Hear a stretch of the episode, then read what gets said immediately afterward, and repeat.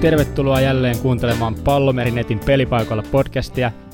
Tänään mennään hieman erilaisella kokoonpanolla. Mä oon siis Roni Kiuru ja vastaan tämän podcastin tuottamisesta, mutta meillä on täällä pari vierasta. Viime jaksossa puhuttiin e-sportsista, saatiin palautetta ja ajateltiin, että otetaan heti kiinni palautteeseen ja kutsutaan asiantuntijat paikalle. Eli meillä on täällä tänään Teemu ja Sammy, niin kertokaa, että ketä te ootte, mistä te tuutte ja miksi juuri teitä kannattaa kuunnella tässä aiheessa. Teemu, aloita. Yes, mä oon Marlan Teemu, Game Launch-nimisen yrityksen Head of Esports. Asun Maltalla kotoisin Suomesta, kuten nyt varmasti suomalaiset yleensäkin on. Tota noin, niin pelannut videopelejä käytännössä koko ikäni. Parhaimmat suoritukset tuli World of Warcraftissa, jossa joskus muutama vuosi sitten, mutta mua pidettiin vähän aikaa yhtenä maailman parhaana omassa roolissani ja sitä kautta sitten oman pelaamisen kautta päädyin muutama vuosi sitten myöskin Helsingin nuorisojen keskukselle Good Game Squad-nimisen juniori organisaation palvelukseen, jossa tutustui e-sportsiin ja nykyään sitten täältä maailmalta käsi rakentelen uutta tuommoista e-sports media platformia. Aika pitkään tässä useamman vuoden on viettänyt seurata, seurata e-sportsia ja ollut mukana tavalla tai toisella aina ja sitä kautta tullut hommat aika tutuksi. Kiitoksia ja sitten Sammy. Yes, eli Sami Petrel ja tota, on ollut aika, aika nuoresta lähtien mukana järkkäille erilaisia pelitapahtumia, että ihan tuolta nuorisoasiankeskuksen pienistä 50 henkilön hikilaneista tuollaisia vähän isompia, että olin mukana ihan roudailemassa sähkökaappeja ja tuoleja tuolla ekalla Grail Questillä ja muutenkin ollut tosi paljon noissa tapahtumissa kiinni ja aina jeesallut se, mitä pystynyt ja perustin Turkuunkin silloin alun perin Gateway LAN nimisen LANI-tapahtuman, kun siellä ei aikaisemmin ollut LANI-toimintaa, mutta sitten tuli Grail Group, joka otti homman niin sanotusti haltuun ja tykittelee siellä aika isolla kaavalla nykyään. Ja tota, olin myös mukana perustaa tota Turku Game Academy. Siellä Tania Osku teki, teki oikeastaan suurimman osan raskaista nosteluista, mutta meni siihen vähän niin kuin asiantuntijaksi, kun on kumminkin tuo esportin parissa pörrännyt suurimman osa elämästä, niin, niin, niin. Molemmilla on siis käytännössä pitkä tausta ja, ja olette molemmat tällä hetkellä myös jollain tavalla mukana tässä, niin tällä tavalla ää, valikoitu ehkä vähän myös sitä kautta, että ketkä halus tulla vieraaksi ja ketkä sitten myös aikataulujen mukaan pysty. Me otetaan tuossa myöhemmin vielä yhden tapahtumatuottajan kanssa myös kommentit, mä heitän ne tuonne jakson loppuun, sitten puhutaan silloin niistä – mutta keskitytään nyt herrojen kanssa tähän, mitä palautetta me saatiin ja millaisia kysymyksiä mä oikeastaan koostin sitten sen pohjalta. Ja otetaan ihan ekana kiinni tähän, että me puhuttiin jaksossa suurin piirtein näin, että tämmöinen esports-ammattilainen kuin Lukas Larsen, tunnetaan nimellä Santorin, niin on antanut lainauksen Washington Postiin, jossa hän kommentoi, että pelaa joka päivä 14 tuntia ehtii näkemään kavereitaan vaan 5-8 tuntia kerran vuodessa – niin millä tavalla, jos hänellä on nyt ehkä sitten poikkeuksellinen tilanne, niin millä tavalla oikeasti sitten tämmöinen e-sports-ammattilainen treenaa, jos tämä ei ihan ole totta? Mitä t- sanoo Teemu? No, aika hyvä esimerkki saatiin tuosta Ylen tekemästä Ensedokkarista, että ne treeniajat on huomattavasti inhimillisemmät, että puhutaan kahdeksasta tunnista päivässä, koska se, että sä nouset huipulle e-sportsissa vaatii sen, että saat fyysisesti ja henkisesti myöskin tasapainossa. Jos sä pelaat 14 tuntia päivässä, etkä näe sun kavereita tai perhettä koskaan, niin silloinhan sun mentaalinen puoli kärsii koko ajan, joka tarkoittaa sitä, että sä et pysty keskittyä kunnolla, sä et nuku kunnolla, sä oot väsynyt, niin silloin sun suoritustaso ei ole sillä, millä sen pitäisi olla. Eli se, että totta kai löytyy yksilöitä ihan niin kuin perinteisistäkin, urhe- perinteisistäkin urheilulajeista, jotka tota, treenaa aamusta iltaan nonstoppina eikä näe ketään tai mitään, mutta e, se on aika karrikoitu esimerkki, että se on yksittäinen yksilö. Että sitten jos lähtee haastattelemaan enemmänkin niin kuin suurempaa joukkoa noita ammattilaisia, niin sieltä nousee kuitenkin esiin enemmänkin semmoiset terveelliset elämäntamat, missä ne treenit on niin kuin työpäivän pituiset, että, että puhutaan niistä kahdeksan tuntisista päivistä. Et totta kai joskus tulee pidempiä päiviä, jos on valmistautumassa johonkin isoon turnaukseen tai happeningiin ja tai että on tiimi laitettu vasta yhteen ja halutaan alkuun viettää paljon aikaa yhdessä, mutta realismi on kuitenkin se, että ei tosiaan puhuta 14-tuntisista päivistä, vaan enemmänkin se on sinne kahdeksan tunnin hujakoille. Mitäs tähän sanoo Sammy? Onko toi kahdeksan tuntiakin paljon vai, vai miten tästä pitäisi ajatella? No tota, itse asiassa tuolla ESL Onein tota no, niin Intel-turnauksessa haastateltiin äh, Liquidin ja, ja tota, siellä oli mun mielestä Allukin, tämä suomalainen pelaaja Allu, äh, haastattelussa, josta kysyttiin just, että mitkä teidän niin kuin, harjoitusrutiinit on, ja sieltä noin viidestä viiva kymmenestä pelaajasta, mitä haastateltiin, niin mä sanoisin, että 80 pinnaa sanoi, että neljä tuntia on suurin piirtein, mitä he päivässä harjoittelee. Ja siinäkin moni nosti sen niin, että he herää, he syö, he tekee jotain tai aloittaa suoraan harjoittelun, harjoittelee X aikaa, sen jälkeen pitää paussin, tekee jotain ihan täysin muuta ja sitten taas harjoittelee. Että semmoinen illuusio siitä, että semmoinen niin sanottu täytepelaaminen olisi ammattimaista e-urheilua, ei pidä ihan hirveästi paikkaansa. Toki sitten myös nämä ammattipelaajatkin saattaa pitää esimerkiksi just striimejä tai jotain muita, jossa ne pitää tällaisia maratoniruneja, mutta vähän niin kuin Teemukin tuossa mainitsi, että esimerkiksi kuka ammatti shakkipelaaja hieroo oikeasti 16 tuntia shakkia päivässä putkeen tai, tai golf-ammattilainen tai, tai joku muu tällainen, mikä on ehkä mahdollista jopa, koska se fyysinen rasite ei ole niin, niin, tota noin, niin samaa luokkaa kuin perinteisessä muussa urheilussa, mutta jos sä pystyisit treenaamaan vaikka lätkää tai jalkapalloa 16 tuntia päivässä, niin kannattaako sun ainakaan useammin kuin ehkä kerran kuukaudessa, niin todennäköisesti ei. Kyllä, eli tässäkin on ehkä nyt se, että meillä oli Extreme-esimerkki, joka oli sieltä niin kuin maailman huipulta, sitten ihan ylätason top 1% tai jopa vähemmän, ja, ja hänen tarinansa poikkeaa sit siitä valtavirrasta, joten ehkä tämä niin kuin esimerkki kaveri niin on, on poikkeus vaan, ja sen takia sitten se todellisuus on jotain aivan muuta kuin mitä tässä ää, niin kuin hänen maailmassaan tapahtuu.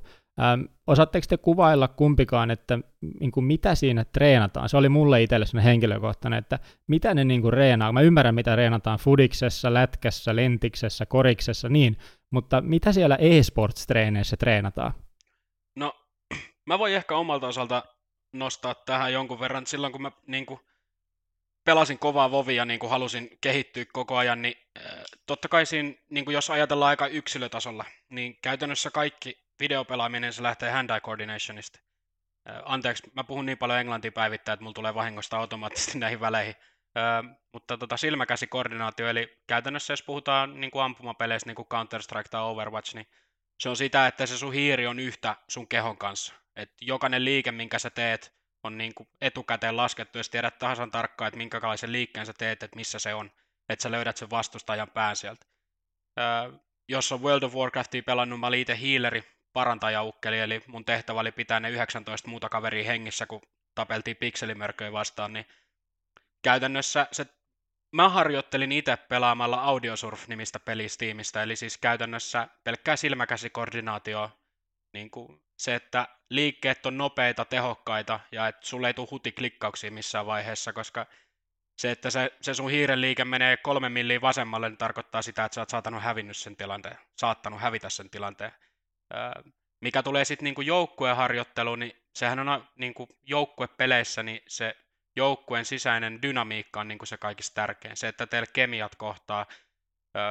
Counter-Strikea esimerkiksi, jos ajatellaan, niin, niin puhutaan ajotuksista, niin se, että missä vaiheessa sä heität granaatteja, savugranaatteja, valogranaatteja, kaikki tapahtuu semmoisessa symbioosissa ja syklissä sen muun joukkueen kanssa, että jokainen asia tapahtuu oikeaan aikaan, niin kaikki tällaiset asiat on sellaisia, mitä siellä harjoitellaan, että jos sä vertaat sitä esimerkiksi futispeleihin, niin ne treenaa syöttelyä ja sitä, että miten sä syötät, kun toinen on täydysvahdissa juoksemaan sen eteenpäin, niin Counter-Strikein kohdalla se saattaa olla sitä, että treenataan sitä, että milloin sä heität sen valogranaatin tonne, että se toinen kävelee just siitä ovesta niin, että se ei ole valoissa, mutta ne vastustajat on valoissa. Eli aika paljon tämmöisiä niin kuin pieniä niin kuin strategisia asioita, jotka vaikuttaa hyvin paljon siihen pelin kulkuun ja niin kuin tavallaan sitä, että pystytään pelaamaan se toisen rinnalla ja hyödyntämään toisiamme, niin kuin, tai pelaajat pystyy hyödyntämään toisiaan niissä tilanteissa. Niin ne on ehkä sellaisia asioita, mitä harjoitellaan aika paljon. Ja totta kai sitten niin kuin ihan vaan taktiikoita, että jääkiekossa treenataan sitä, että minkälainen ylivoimakuvio sulla on, niin Dota 2 treenataan sitä, että minkälaisella herokombinaatiolla te pelaatte ja miten te pystytte hyödyntämään niistä kaikista parhaiten niin sitä, että te pystytte voittaa se ottelu. Mites tota, oot sä Sammy itse ollut koskaan esports-treeneissä? Mä oon tota, kattonut vierestä TGAan ja sitten itse asiassa olin silloin seuraamassa ihan noita GGSn pelejä silloin, kun Teemukin oli siellä mukana häärimässä, mutta tota, ää, aika paljon kans, mitä tuossa tulikin Teemulla, tuli tuolta tota, ilmi, niin, niin, niin just näin, ja esimerkiksi jos otetaan näitä urheiluvertauksia taas, että ihmisille, jotka ei ymmärrä e-sportsista, on helpompi käsittää, niin niin, niin mä ottaisin ehkä lätkään vaikka sen, että harjoitellaan tota silmäkäsikoordinaatioa sillä, että mennään ihan sitä varten luotuihin karttoihin, jossa on pelkässä niin kuin maalitauluja, jota sitten ammuskellaan siinä. Ja no ammattilaisethan saattaa heittää semmoinen parisen tuntia joka päivä siihen, että ne harjoittelee vaan sitä niin sanottua flickshottia, eli sitä, että tehdään nopea nykäsy ja osutaan siihen siihen tota no, niin kohteeseen, niin sanoisin, että se olisi vähän niin kuin opetellaan tota, lätkässä tota kiekkokontrollia, että samantyyppistä treeniä, ja sitten siinä on tietysti just harjoitellaan näitä kuvioita, eli sitä, että, että jos, jos on näitä objektiiveja, eli näitä pommipaikkoja, että pusketaan b niin sitten harjoitellaan sitä, että miten se pelataan yhdessä, että kuka tulee mistäkin ja asettuu minnekin ja mitkä paikat tarkistetaan. Niin, niin siinä harjoitellaan ja sitten just niitä kuvioita ja sitä tota noin, taktiikkaa niihin eri tilanteita niin, ja varten. Tuohon voi ehkä lisätä sen, että niinku tavallaan pelin mekaniikkoja. Tavallaan se, että mitä paremmin sä osaat pelin mekaniikat, niin sitä parempihan sä siinä pelissä oot. Niin se on vähän just, no jääkiekko helppo vertauskuva, niin et mitä paremmin se kiekko pysyy sun lavassa ja mitä kovemmassa liikkeessä pystyt tekemään ne asiat kiekkolavassa, niin sitä parempi sä periaatteessa oot. Niin videopelaamissa on niin, että mitä paremmin sä ymmärrät sen pelin mekaniikan, mitä paremmin sä saat hyödyntää niitä pelin mekaniikkoja, niin sitä parempihan sä silloin oot totta kai siinä tulee se silmäkäsikoordinaatio siitä, että kuinka nopeasti esimerkiksi noissa ampumapeleissä saat sen vihreän kohille, eli sit saat tähtäämme siihen vastustajan päähän ja painat sitä nappulaa ennen kuin se vastustaja kerkee painaa se, sen nappulaa, että sä tiput siinä. Niin mekaniikat, periaatteessa mekaaninen harjoittelu, mikä riikkuu niinku niiden pelien mekaniikkaa. Se on tärkeää. Mikä kans tota, on, on tota noin, niin erittäin paljon tulee noissa harjoituksissa varsinkin sitten 0-0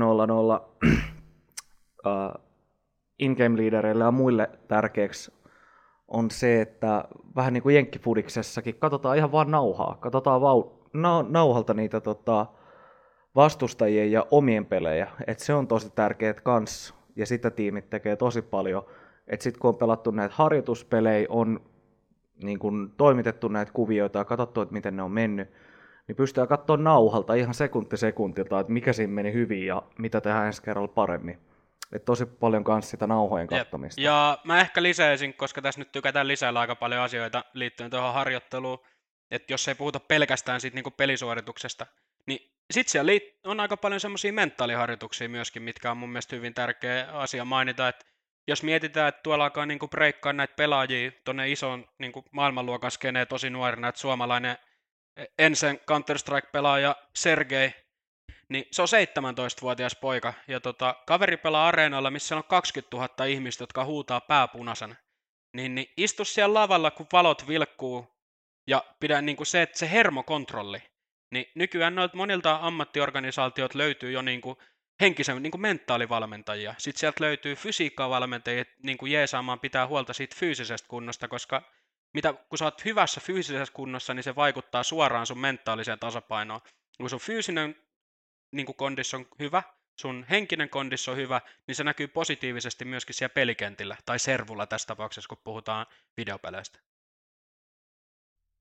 Kyllä, toi, itse asiassa toi mentaalikoutsaus-aspekti, niin siis Astralis, joka on tuota Counter-Strikea dominoinut viimeiset neljä vuotta, tunnettiin vielä jo muutamia vuosia sitten niin kuin siitä, että ne choukkas aina niin kuin isoissa paikoissa, ne choukkas.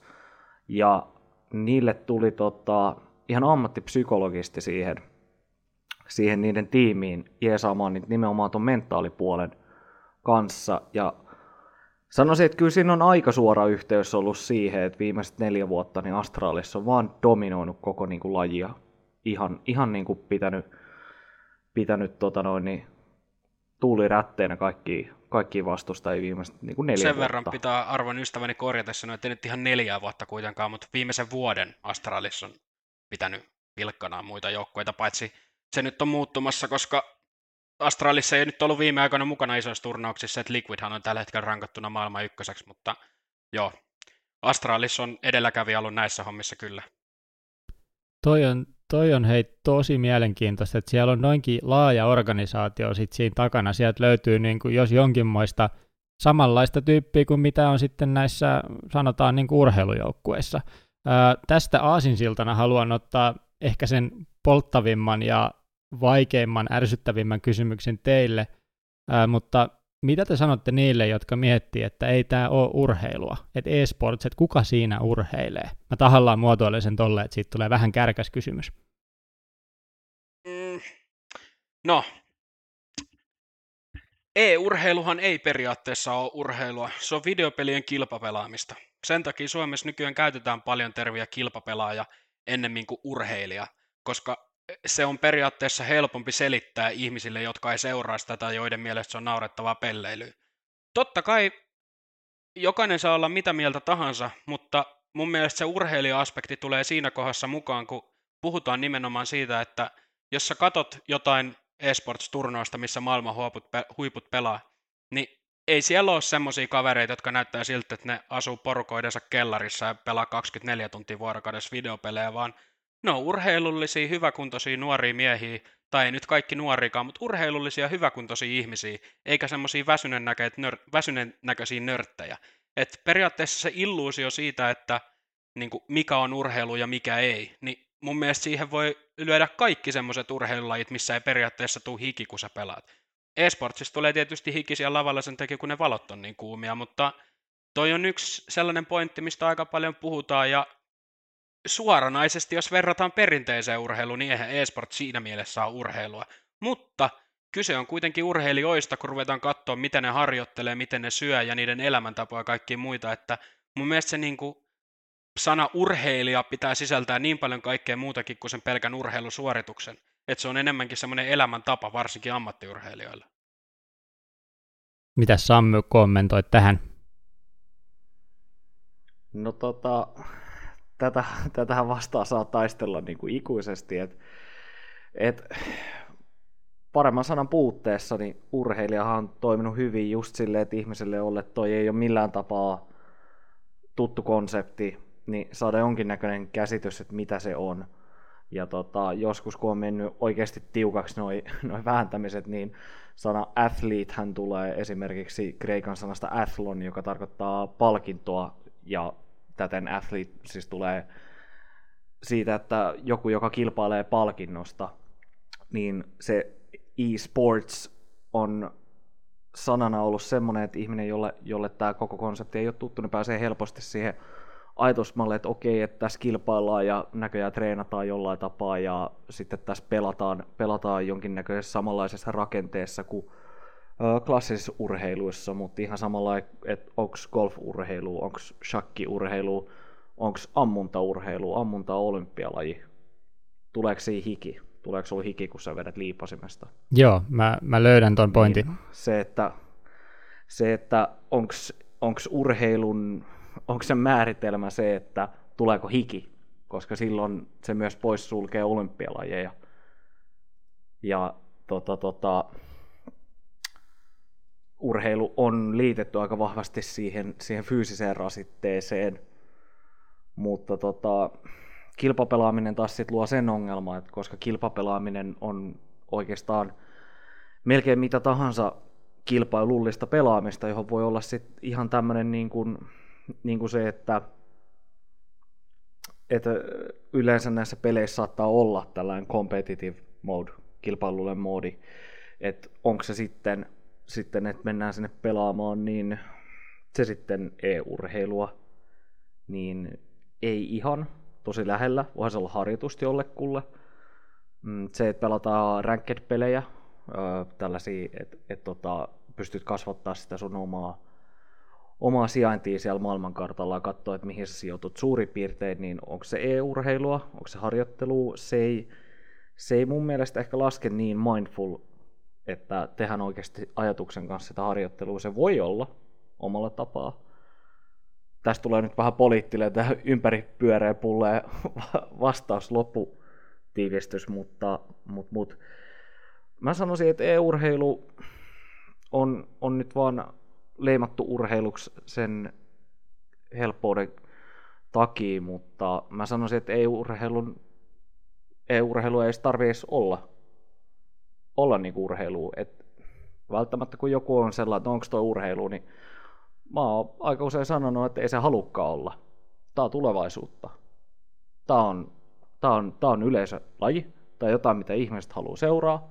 Ihan samalla kuin Shakissakin oli ihan hirveä haippi muuta kuin kymmentä vuotta sitten.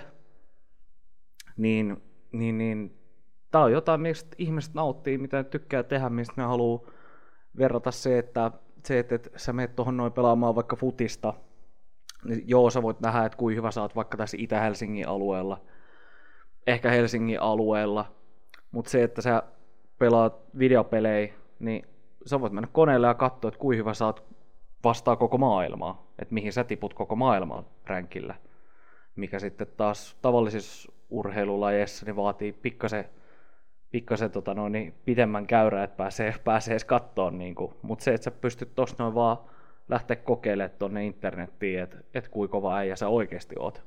Tai Mimmi. Niin no, ehkä en mä tiedä, sä lähit tuossa pikkusen sille takavasemmalle, mutta tota, öö, se ehkä erona siihen, että niinku maailman huipulla, kun puhutaan e-sportsista tai e-urheilusta, niin ne on mun mielestä ne ihmiset, jotka taistelee tiensä sinne, niin kyllä ne on ansainnut sen statuksen, sen athlete-statuksen, millä ikinä sanalla me sitä suomeksi halutaan käyttääkään kilpapelaaja voi olla yksi tai e-urheilija voi olla yksi. Toki siis se, että jos sä pelaat, niin kuin, jos mä nyt menen esimerkiksi Samminkaan tästä pelaa Dota, niin eihän se ole e-sportsi. Me pelataan videopelejä niin kuin mm. kuvikseen. Et, mutta onko e-urheilu urheilua, niin tämä ei nyt ole ihan sanasta sanaa, äh, mutta toi OG eSportsissa pelaava Jesse Vainikka, joka käyttää pelinimeä Jerax, joka voitti tuossa just Dota 2 The Internationalin viime vuonna, niin haastattelussa siltä kysyttiin suomeksi. Mä en nyt muista, oliko se siellä linnassa vai missä, ja siltä kysyttiin, että onko e-urheilu urheilua. Niin Jerak sanoi se jotenkin silleen, että no se on kilpapelaamista, että tarviiko niiden olla, niin kuin tarviiko urheilun ja e-urheilun olla edes samassa boksissa. Et hän on kilpapelaaja ja se on hänen juttu. Har, loppujen lopuksi kuinka montaa noita huippua oikeasti kiinnostaa se, että onko se e-urheilija vai onko se kilpapelaaja, niin mä veikkaan, että se on niille loppujen lopuksi yksi ja sama. Tämä vaikuttaa vähän siltä, että tämä niin kuin iso yleisö tässä ympärillä on sille, että oh god, että tota kutsutaan niin kuin urheiluksi, että eihän toi nyt ole urheilu, kun ne istuu vaan paikallaan.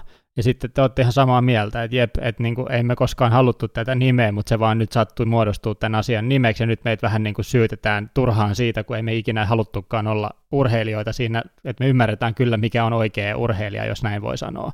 Ja että me ollaan niin kuin vaan saatu tämmöinen nimi tälle asialle, ja sitä nyt on käytetty, se on vakiintunut termi, eikä voi enää mitään, mutta kutsukaa sitten vaikka kilpapelaajiksi, jos se tuntuu teistä paremmalta, aivan sama meille. Mm. Ja se ihmisen mieli on aina muutosta vastaan. Herran Jumala, nyt ne menee ja sörkkii meidän urheilua jollain tietokoneella. Ei käy. Mutta niin kuin, sellainen, että, että kun se tuntuu, että suurimmalle osalle e-sports ja e-urheilu niin kuin, tota noin, niin kommuneista ympäri maailmaa, niin se, että jos susta e-urheilu ei ole urheilu, niin ei meitä kiinnosta. Ihan sama. Sitten se ei ole. Mitäs sitten? Niin, se on vähän silleen, tavallaan kaksisuuntainen joki. Mun mielestä, siis mä oon osittain sitä mieltä, että se on mulle loppujen lopuksi ihan sama, että onko se e-urheilu vai onko se kilpapelaamista. E-sports on e-sports, se on tullut jäädäkseen ja se kasvaa koko ajan. Mutta se, ehkä enemmänkin se kysymys mun kohdalla on se, että, tai niin kuin ajatus mun kohdalla on se, että ne ammattilaiset, jotka on oikeasti taistelussa tiesä sinne maailman huipulle, jotka nyt takoo isoja rahoja, on ihan tähti, niin kuin supertähtistatuksella, teini-ikäisenä saattaa olla, niin kun katsoo sitä niin kuin niiden elämäntapaa, sitä miten ne treenaa, ne uhraukset, mitä ne tekee ton niiden uran eteen, joo, se on hienoa ja siistiä, että kelaa just jotain Sergeitä tai ensin pelaajia, että 17-vuotiaan matkustaa ympäri maailmaa isoissa turnauksissa, palkintosummat on jäätävän kokosi. Mutta sitten jos sä mietit, mitä se uhraa sille, kaikki ne viikot, jotka se on pois, se viettää itsensä vanhempien ihmisten kanssa, totta kai se tekee jotain asiaa, mitä se rakastaa, mutta se ei ole tällä hetkellä. Se teki sen päätöksen, että se ei mene lukioon, vaan se uhras lukion ja koulutuksen tälle uralle. Se käy lenkillä päivittäin, se syö terveellisesti, se käy salilla, niin on se kundi mun mielestä niin kuin ansainnut sen, että sitä voi kutsua urheilijaksi. Et se, että onko sille loppujen lopuksi merkitystä, niin se on eri asia. Mutta jos mä, jos mä niinku ajattelen vaan sitä, niinku, että mikä on urheilijan määritelmä, niin kyllä mun mielestä joka ikinen ammatti, e, niinku, e, ki, ammattikilpapelaaja, niin on ne mun mielestä ansainnut sen, että ne on urheilijoita. Jos katsotaan sitä, niinku, mitä ne uhraa ja mitä ne tekee joka päivä pysyäkseen siellä huipulla tai päästäkseen sinne. Niin en mä tiedä, tämä on ehkä vähän erilainen ajatusmaailma tähän ja erilainen vastaus, niin kuin kulma tähän kysymykseen, mutta tämä on nyt sellainen ajatus, mikä mulla vaan tuli mieleen tässä. Ja toi tota, ehkä vaan se, että niin kun, se, että mitä noi jotkut, jotka tulee sitten e-urheilun ulkopuolelta, ei niinku, tota, tota, halua, että sitä leimataan urheiluksi sen takia, että ne ei ymmärrä oikeasti, kuinka paljon va- se vaatii niinku, tota, duunia ja kuinka paljon se vaatii omistautumista, niin, niin se vaan se, että onko se urheilu vai eikö se ole, mutta kyllä se niinku kunnioitusta ansaitsee. Kyllä. Toi on ehkä toi sanan niin kuin, kanssa tappeleminen, ikuinen taistelu, niin kuin vähän kuvasitkin Sammu sitä, että sen kanssa on väännetty pitkään, mutta se ehkä niin kuin, kanta siihen on kuitenkin se, että oli urheilu tai ei, ei väliin. Nämä jätkät, jotka on huipulla, ne käyttäytyy kuin urheilijat, niiden on pakko, muuten ne ei pysty siihen, ja että kutsukaa nyt sitten vaikka kilpapelaamiseksi aivan sama. Ää, toinen, mikä varmasti kiinnostaa jengiä, ja, ja mistä me saatettiin myös saada vähän näpeillemme, oli se, kun me puhuttiin e-urheiluvammoista. Niin ottakaa tähän nyt kiinni, että onko siinä terveysriskejä, että sä katot noin paljon ruutua, ja, ja ylipäätänsä tämä terveyspuolen seikat tässä skenessä, että sä katot niin paljon ruutua, niin onko siinä mitään perää, ja tota, miten, miten tätä pitäisi niin kuin tämmöisen tavallisen katsojan ymmärtää tästä asiasta? No, eh, jos puhutaan niin kuin siitä, että silmät tuijottaa ruutuun, niin, niin sitten taas mun mielestä, jos argumentti on tavallaan se, että noihan tuijottaa ruutua koko ajan, niin jokaisen semmoisen ihmisen kännykkää ja televisio ja iPadiin ja läppäriin ja joka ikiseen laitteeseen, kun asentaa semmoisen systeemin, mikä niin kuin laskee sitä, että kuinka paljon ihmiset tuijottaa jotain ruutua, niin ne ajat on kuitenkin loppujen lopuksi aika, aika lähellä toisiaan. Se, että onko ruudun tuijottelu terveellistä, niin siihen en osaa vastaa. Mä en ole professori tai tutkija, enkä ole koskaan aiheeseen ihan hirveästi tutustunut, kun mulla ei ole itselläni ollut ikinä ongelmia niin kuin esimerkiksi silmien kanssa. Mulla on näkö aivan yhtä hyvä kuin se oli 12-vuotiaanakin ja mä oon nyt 28. Mä näen, pystyn lukemaan bussien numerot 400 metrin päästä edelleen Suomessa. Et totta kai, mä en tiedä, että onko, niin jos puhutaan sitä, että onko ruudun tuijottaminen terveellistä, niin mä en tiedä, että onko se suoranaisesti verrannollinen siihen, että miten se vaikuttaa esimerkiksi silmiin tai muuhun tällaiseen. Se, että miten se vaikuttaa sitten muuhun aivotoimintaan esimerkiksi, niin e, e, en mä väitä, että se on mitenkään terveellistä niin tuijottaa ruutua kahdeksan tuntia päivässä. Mutta mä en myöskään tiedä, että onko sillä oikeasti olemassa mitään terveyttä haittaavia niin kuin, seikkoja suoranaisesti. Mä en osaa tuohon niin vastata mitään semmoista rehellistä faktapohjasta, että on enemmänkin tämmöinen mutu. Mutta jos se olisi jotenkin erikoisen epäterveellistä, niin kyllä mä väitän, että me siitä tänä päivänä tiedettäisiin. Et tuolla on maailma täynnä kaiken näköistä professoria ja tutkijaa ja nämä on asioita, mihin kiinnitetään koko ajan enemmän enemmän huomioon, niin mikäli siellä olisi jotain selkeästi niin kuin terveydelle haitallisia seikkoja, niin kyllä ne olisi tullut jo esiin tässä vaiheessa. Toi tota, niin, toi silmät ja huudon näkö siitä, että katsotaan ruutuun, niin aika samoin linjoilla Teemun kaa. Yksi, mikä sitten taas on, on ollut aika usein noille pelaajille, on ollut ihan tota, lähinnä ranteissa – se, että tossakin kun pelataan, pelataan CSGOta tai, tai tota Dotaa, niin siinä tulee kumminkin rasitettua sitä rannetta aika paljon. No ihan sama mitä videopeli. Tuolla on niin ammattipelaajia, niin totta kai. Että ihan sama, että pelaat sä biljardia, dartsia tai jotain, niin kyllähän siinä niin rasitat, rasitat ranteita. Siitä on sitten tullut epäergonomisesta asennoista tai, tai jostain muusta johtuen niin tullut joillekin ammattipelaajille sitten jonkinnäköisiä ranneongelmia.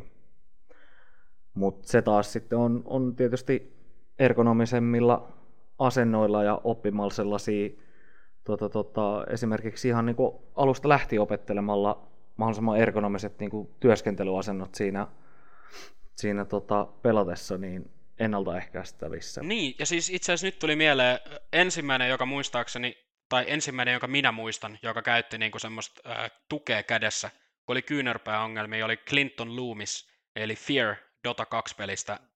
Äh, se pelasi jo joskus, jos mä sanoin, että EG voitti neljä vuotta sitten The International, niin voi olla, että on heitä vuodella, mutta se oli jo niin kuin, Fieri oli pitänyt taukoa sen takia, kun sillä oli ongelmia sen kyynärpään kanssa.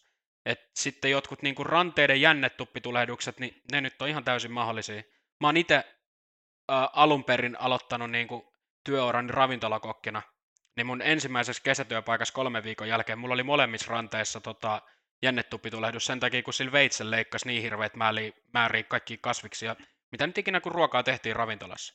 Niin jos sä mietit sitä, että käytännössä kaikki mitä sä teet, niin pyörii sun niinku ranteen ja niinku sormien lihasten ja niinku ympärillä käytännössä, niin ihan varmasti joillain tulee ongelmia just ranteiden, voi tulla sormia ja kyynärpäiden kanssa, ja sitten tuo ergonomia, mitä Sammi sanoi siitä, että joillain saattaa olla ryhti vähän huono, mutta ne on semmoisia asioita, mitkä on korjattavissa vaan niin kuin aika pienellä harjoituksella, ja se, että rupeat istuu selkäsuorassa siinä tuolilla ja niin kuin näin päin pois. Että e-sportsissa voi tulla vammoja, ei nyt ihan samanlaisia kuin jossain jalkapallossa tai jääkiekossa.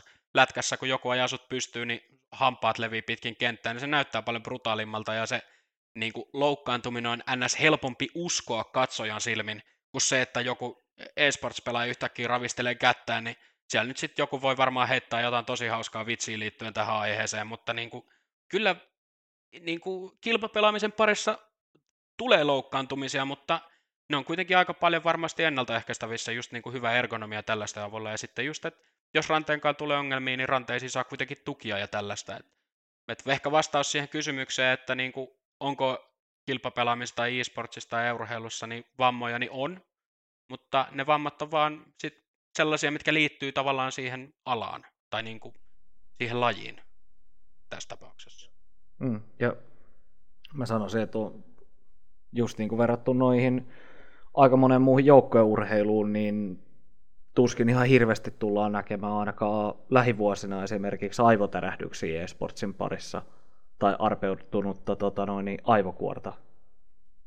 Niin verrattuna mihin. Et ehkä oikeastaan tuollaisia rasitevammoja on joillekin tullut, ei oikeastaan kovin pitkäaikaisia, että aika harvasti nekin esports-pelaajat on, jotka on joutunut lopettaa ihan kokonaan jonkun rasitevamman takia. Että niin kuin ihan marginaalissa, jos, jos niin kuin aika poikkeuksellista. Ei tule nyt ihan edes äkkiseltään mieleen ketään, joka olisi joutunut ihan kokonaan lopettaa. On joutunut vaan pitää taukoa, antanut kehan palautua. Niin... Kyllä. Tota, eli summa summarum, niin ruudun tuijottaminen ainakaan tällä porukalla ei ole siihen kokemusta että, ja mitään semmoista valtavaa faktaryöppyä ole mitään tutkimuksia sy- syydetty ulos, jossa lukee, että silmäsi kuolevat, jos pelaat e- e-urheilulajeja tai pelejä, tai, tai käytät siihen paljon aikaa, siellä loppujen lopuksi ihmiset muutenkin paljon tuijottaa ruutuja, niin se on ehkä loppujen lopuksi yhtä paljon, jos sä lasket sen sun TVn ja sen sun työpaikalla tietokoneeseen, sun puhelimen ja tabletin kattomisen, niin se ei hirveästi poikkea siitä, mitä joku Sergei vaikka sitten nyt ollut tässä esimerkkinä, niin paljon se sitten käyttää aikaa ruudun ääressä, ja ehkä ne vammat sitten ennemmin liittyy just johonkin, mitä voi tulla, jos paljon niin kuin hiiren kanssa tota, on ihan mitä voi tulla muissakin hommissa, että ne, ketkä tekee näyttöpäätetyötä, niin tunnistaa varmaan noin, että saattaa olla kyynärpää tai, tai ranne tai sitten hartiat jumissa tai jotain vastaavaa. Ähm, Tuosta tuli mieleen sellainen, että mä oon nähnyt itse, kun on katsonut noita CS-pelejä, ää, Ylekin on näyttänyt ja näin poispäin, niin tota, osalla on se näppäimistö sillain, miten mä nyt kuvailisin poikittain tai vinossa, niin onko se just sen takia, että se on ergonomisempi asento? Ei. Öö, se on tota... Mulla ei ole mitään käsitys, mistä se on alun perin lähtenyt, mutta se saattaa olla niinku lähtenyt alun perin niinku pikkulaneelta. Sen takia, koska jokainen, kun sä meet laneille, mä en tiedä, onko sä itse ikinä käynyt laneilla, mutta laneilla yleensä sun työpöydän koko on niin kuin 80 senttiä leveyttä. Sulla on iso hiirimatto, sit sulla on näyttöpääte, kone, kaikki muu, niin siinä on tosi vähän tilaa. Niin sillä sä saat huomattavasti enemmän tilaa sun hiirikädelle, joka on tärkeää varsinkin, jos sä pelaat tosi pienellä mikä sens, onko sensitivitylle joku suomenkielinen niin termi? Miksi sitä kutsutaan? Joo, herkkyys. hiiren herkkyys, eli se, että kuinka paljon se liikkuu, kun sä liikutat sun kättä. Niin aika paljon esimerkiksi noita ampumispelejä, niin kuin Counter-Strike tai Overwatch, niin pelataan tosi pienellä herkkyydellä, että se vaatii isoja liikkeitä. Niin kun sä laitat sen näppäimistön silleen vinoon, niin sä saat enemmän pöytätilaa käyttöön sitä sun hiirtä varten. Ja sitten tottumiskysymys tietysti. Joo. Ja toi tota, Mm, jos en aivan ihan väärin muista, niin jossain NIPn haastattelussa tai dokumentissa, niin mun mielestä ne nimenomaan kertoo, että he on vaan tottunut siihen ihan vaan noiden peli, tota noin, niin paikkojen justiinsa tilan puutteen takia. Et on käyty siellä laneilla tuolla lavoillakin, niin ei siellä ihan niinku hehtaareittain ole tilaa noissa, noissa, noissa pienemmissä tapahtumissa – yksinkertaisesti, kun ei riitä, riitä sitä lavatilaa siellä niin kuin, ää, järjestää semmoista, että kaikilla on, on jäätävän kokoinen alue siinä, niin sitten kun on tottunut, tottunut tota noin, niin nuoresta pitää pit, pitää sitä näppistä siinä kulmassa, niin ihan samalla, samalla kuin on tuolla mullakin sitten perinteisten urheilijoiden harrastajilla tällaisia tietynlaisia rituaaleja, niin siitä tulee sellainen oma, että, että tätä niin kuin näppistä pidetään tässä, niin tulee se itsevarmuus siihen, kun aina mä oon pitänyt tätä näin. Okei, mielenkiintoista, koska mä mietin heti, kun mä alettiin puhua tästä ergonomiasta, että voiko siinä olla jotain, mutta se ei sitten liittynyt siihen mitenkään. Hyvä. Ja veikkaan, että joku muukin on pohtinut samaa. On, on, omalla tapaahan se on nimenomaan ollut ergonomia-kysymys, koska se, että sä oot siinä niin kuin tosi ahtaalle pistetyssä tilassa, niin se on paljon niin kuin mukavampi pistää sitten se näppis vaan siihen, siihen niin kuin linttaan, niin sulla on silloin ranne ja tota noin, niin kyynärvarsi suoremmassa asennossa kuin se, että sä oot sellaisessa T-Rex-asennossa siinä omalla pisteellä. T-Rex-asennossa. Joo, Siis jo, joka kerta, kun joku mainitsee T-Rex, niin mulla tulee jostakin mieleen aina se kuva, että, että tämä nyt on siis ihan täysin vasemmalle tähän keskusteluun, mutta pakko sanoa. niin tota, aina kun joku mainitsee T-Rex, niin mulla tulee se kuva, että jos sulla on huono päivä, niin ajattele T-Rexiä petaamassa sänkyyn.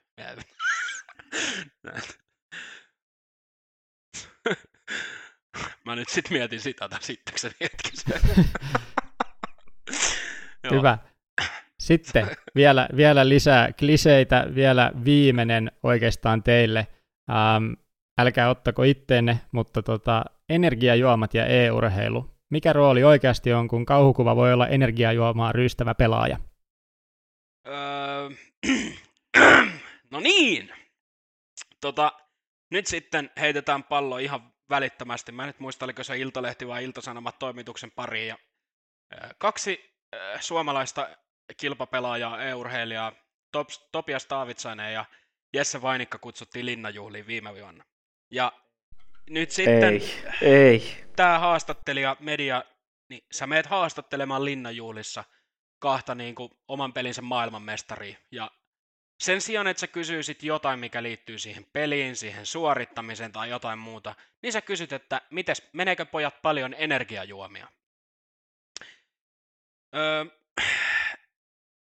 faktahan on se, että niin kuin, tämä energiajuomien kulutus on hyvin minimaalista näiden niin kuin, oikeasti huippupelaajien tai ammattipelaajien tasolla.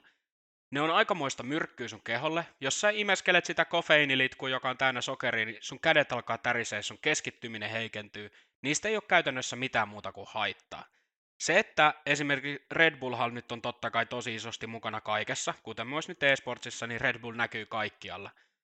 Suomessa näkyy, on esimerkiksi Nyyrikki, Nyyrikillä on edisponsorina ja näin päin pois, niin se energiajuomat näkyy kaikkialla, kun se jotenkin liitetään siihen lanikulttuuriin, että mennään friendien kellariin ja painetaan 48 tuntia putkeen videopelejä. Silloin se tarvitsee energiajuomia, että sä pysyt hereillä. Mutta kun puhutaan ammattipelaajista, niin energiajuomista ei ole mitään muuta kuin haittaa. Tiedän faktana, että kun kattelette, että ne juo noista Red Bull-tölkeistä kaiken näköistä tuolla lavalla, niin, niin niissä on vettä niissä pulloissa, eikä, eikä todellakaan energiajuomaa. Eli energiajuomista on niin kuin ammattipelaajille enemmän haittaa kuin hyötyä, ja se, että ö, ai sä oot videopelaaja, ai sä juot energiajuomia, niin toi illuusio on semmoinen, mikä voidaan niinku räjäyttää nyt ihan tässä saman tien. Hyvä, kiitos. Siinä tuli kattava analyysi siitä, että energiajuomat e-urheilussa ja pelaamisessa ja rooli on oikeasti lähinnä sponsorina olemista ja kauhukuva energiajuovaa ryystävästä pelaajasta on todellakin vain kauhukuva. Ää, viimeinen kysymys. Nyt kun teillä on sana vapaa käytännössä, tästä olette päässyt puhumaan kaikkea, mutta mitä te odotitte, että mä kysyn ja vastatkaa siihen kysymykseen, mitä te odotitte mun kysyvän. Eli nyt teillä on sana vapaa ja odotit varmaan jotain kysymystä. Mikä se oli ja vastaa siihen? Toi tota, se oli, oli varmaan just se, että onko e-urheilu urheilua. Se on, musta tuntuu, että se on nyt ollut niin kuin erittäin pitkään tapetilla, se herättää paljon tunteita ja oikeastaan se, että mikä mulla olisi niin kuin sanavapaa siihen, niin ei me koiteta viedä keneltäkään e-urheilulla, varsinkaan niin kuin tästä perinteisestä urheilusta mitään pois. Päinvastoin, tämä on tulevaisuuden yleisö tota noin, niin, viihdettä.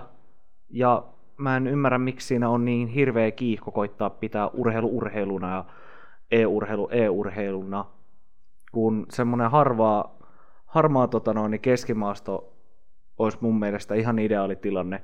Jotkut tulee aina inhoamaan ja jotkut tulee aina sitten ihastumaan, mutta, mutta, mutta se, että, että mä haluaisin vaan sen, että jengi kumminkin kunnioittaa sitä, että kuinka paljon nämä ammattipelaajat oikeasti pistää aikaa, pistää ajatusta ja harjoittelua oikeasti siihen, että ne menestyy.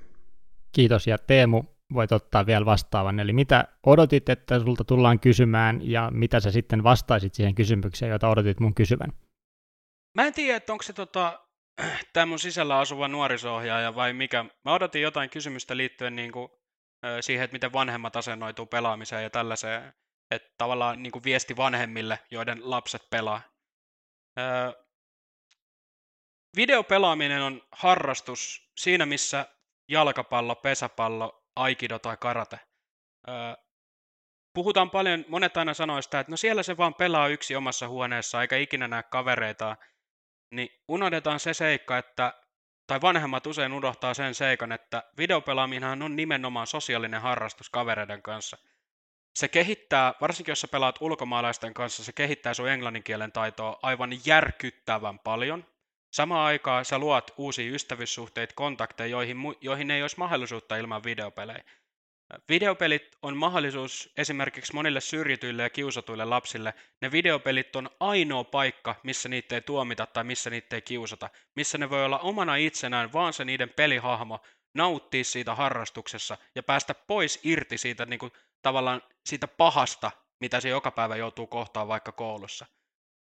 Totta kai videopelaamisella on olemassa huonoja puolia, on olemassa se syrjäytymisen vaara, mutta siinä on myöskin huomattavasti enemmän positiivisia vaikutuksia. Se, että jos joku syrjäytyy videopeliin tai videopelin takia, niin sieltä löytyy varmasti taustalla muitakin ongelmia, mutta se, niin kuin, mä haluan tavallaan rikkoa sen illuusion siitä, että videopelaaminen olisi jotenkin huono harrastus lapselle. Se on todella hyvä ja sosiaalinen harrastus, varsinkin niin kauan kuin pystyy koko ajan juttelemaan. Sä oot koko ajan sosiaalisessa kommunikoinnissa muiden ihmisten kanssa.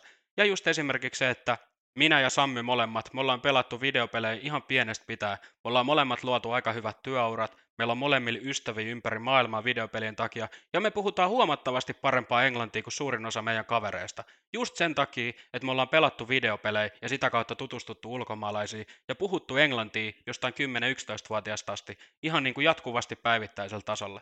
Se, että videopeli harrastuksena se vaatii rinnalleen jotain muutakin kuin pelkästään sen videopelaamisen. On se sitten uimista tai ihan sitä, että käy kävelee tai heittää frisbeegolfia. Eli balanssi pitää totta kai olla kaikessa. Mutta mä ehkä enemmänkin haluan lähettää sellaisen viestin ihmisille, joilla on lapsia tai on tulossa lapsia tai miettii tällaisia asioita, että pyrkikää katsomaan niin videopelaamisessa niitä hyviä puolia. Ja Oikeasti videopelaaminen tarjoaa nykyään relevantin ammattivaihtoehdon, jos ei pelaajana, niin jollain muulla tasolla niin kuin mukana. Esimerkiksi tällä hetkellä mä rakennan tätä mediabrändiä. Niin esports, e-urheilu, kilpapelaaminen, se on tullut jäädäkseen. opiskelkaa sitä, lukekaa siitä, kiinnostukaa siitä. Jos teidän lapsi tai tuttava lapsi tai joku toinen pelaa ja se järkyttää teitä ajatuksena, no voi vitsi se vaan pelaa, niin ottakaa muutama tunti elämästä ne oikeasti tutustukaa siihen, mitä ne tekee, ja te voitte yllättyä todella positiivisesti. Kiitos. Näihin sanoihin on erittäin hyvä päättää. Mahtava juttu, että pääsitte Teemo ja Samme linjoille. Kiitoksia, että saatiin tulla paikalle. Kiitos, kiitos. Tack. She sat me down and looked into my tired eyes. And then she tried to tell me everything I was. Cause I tried and tried to tell her what I really was. I tried to tell her who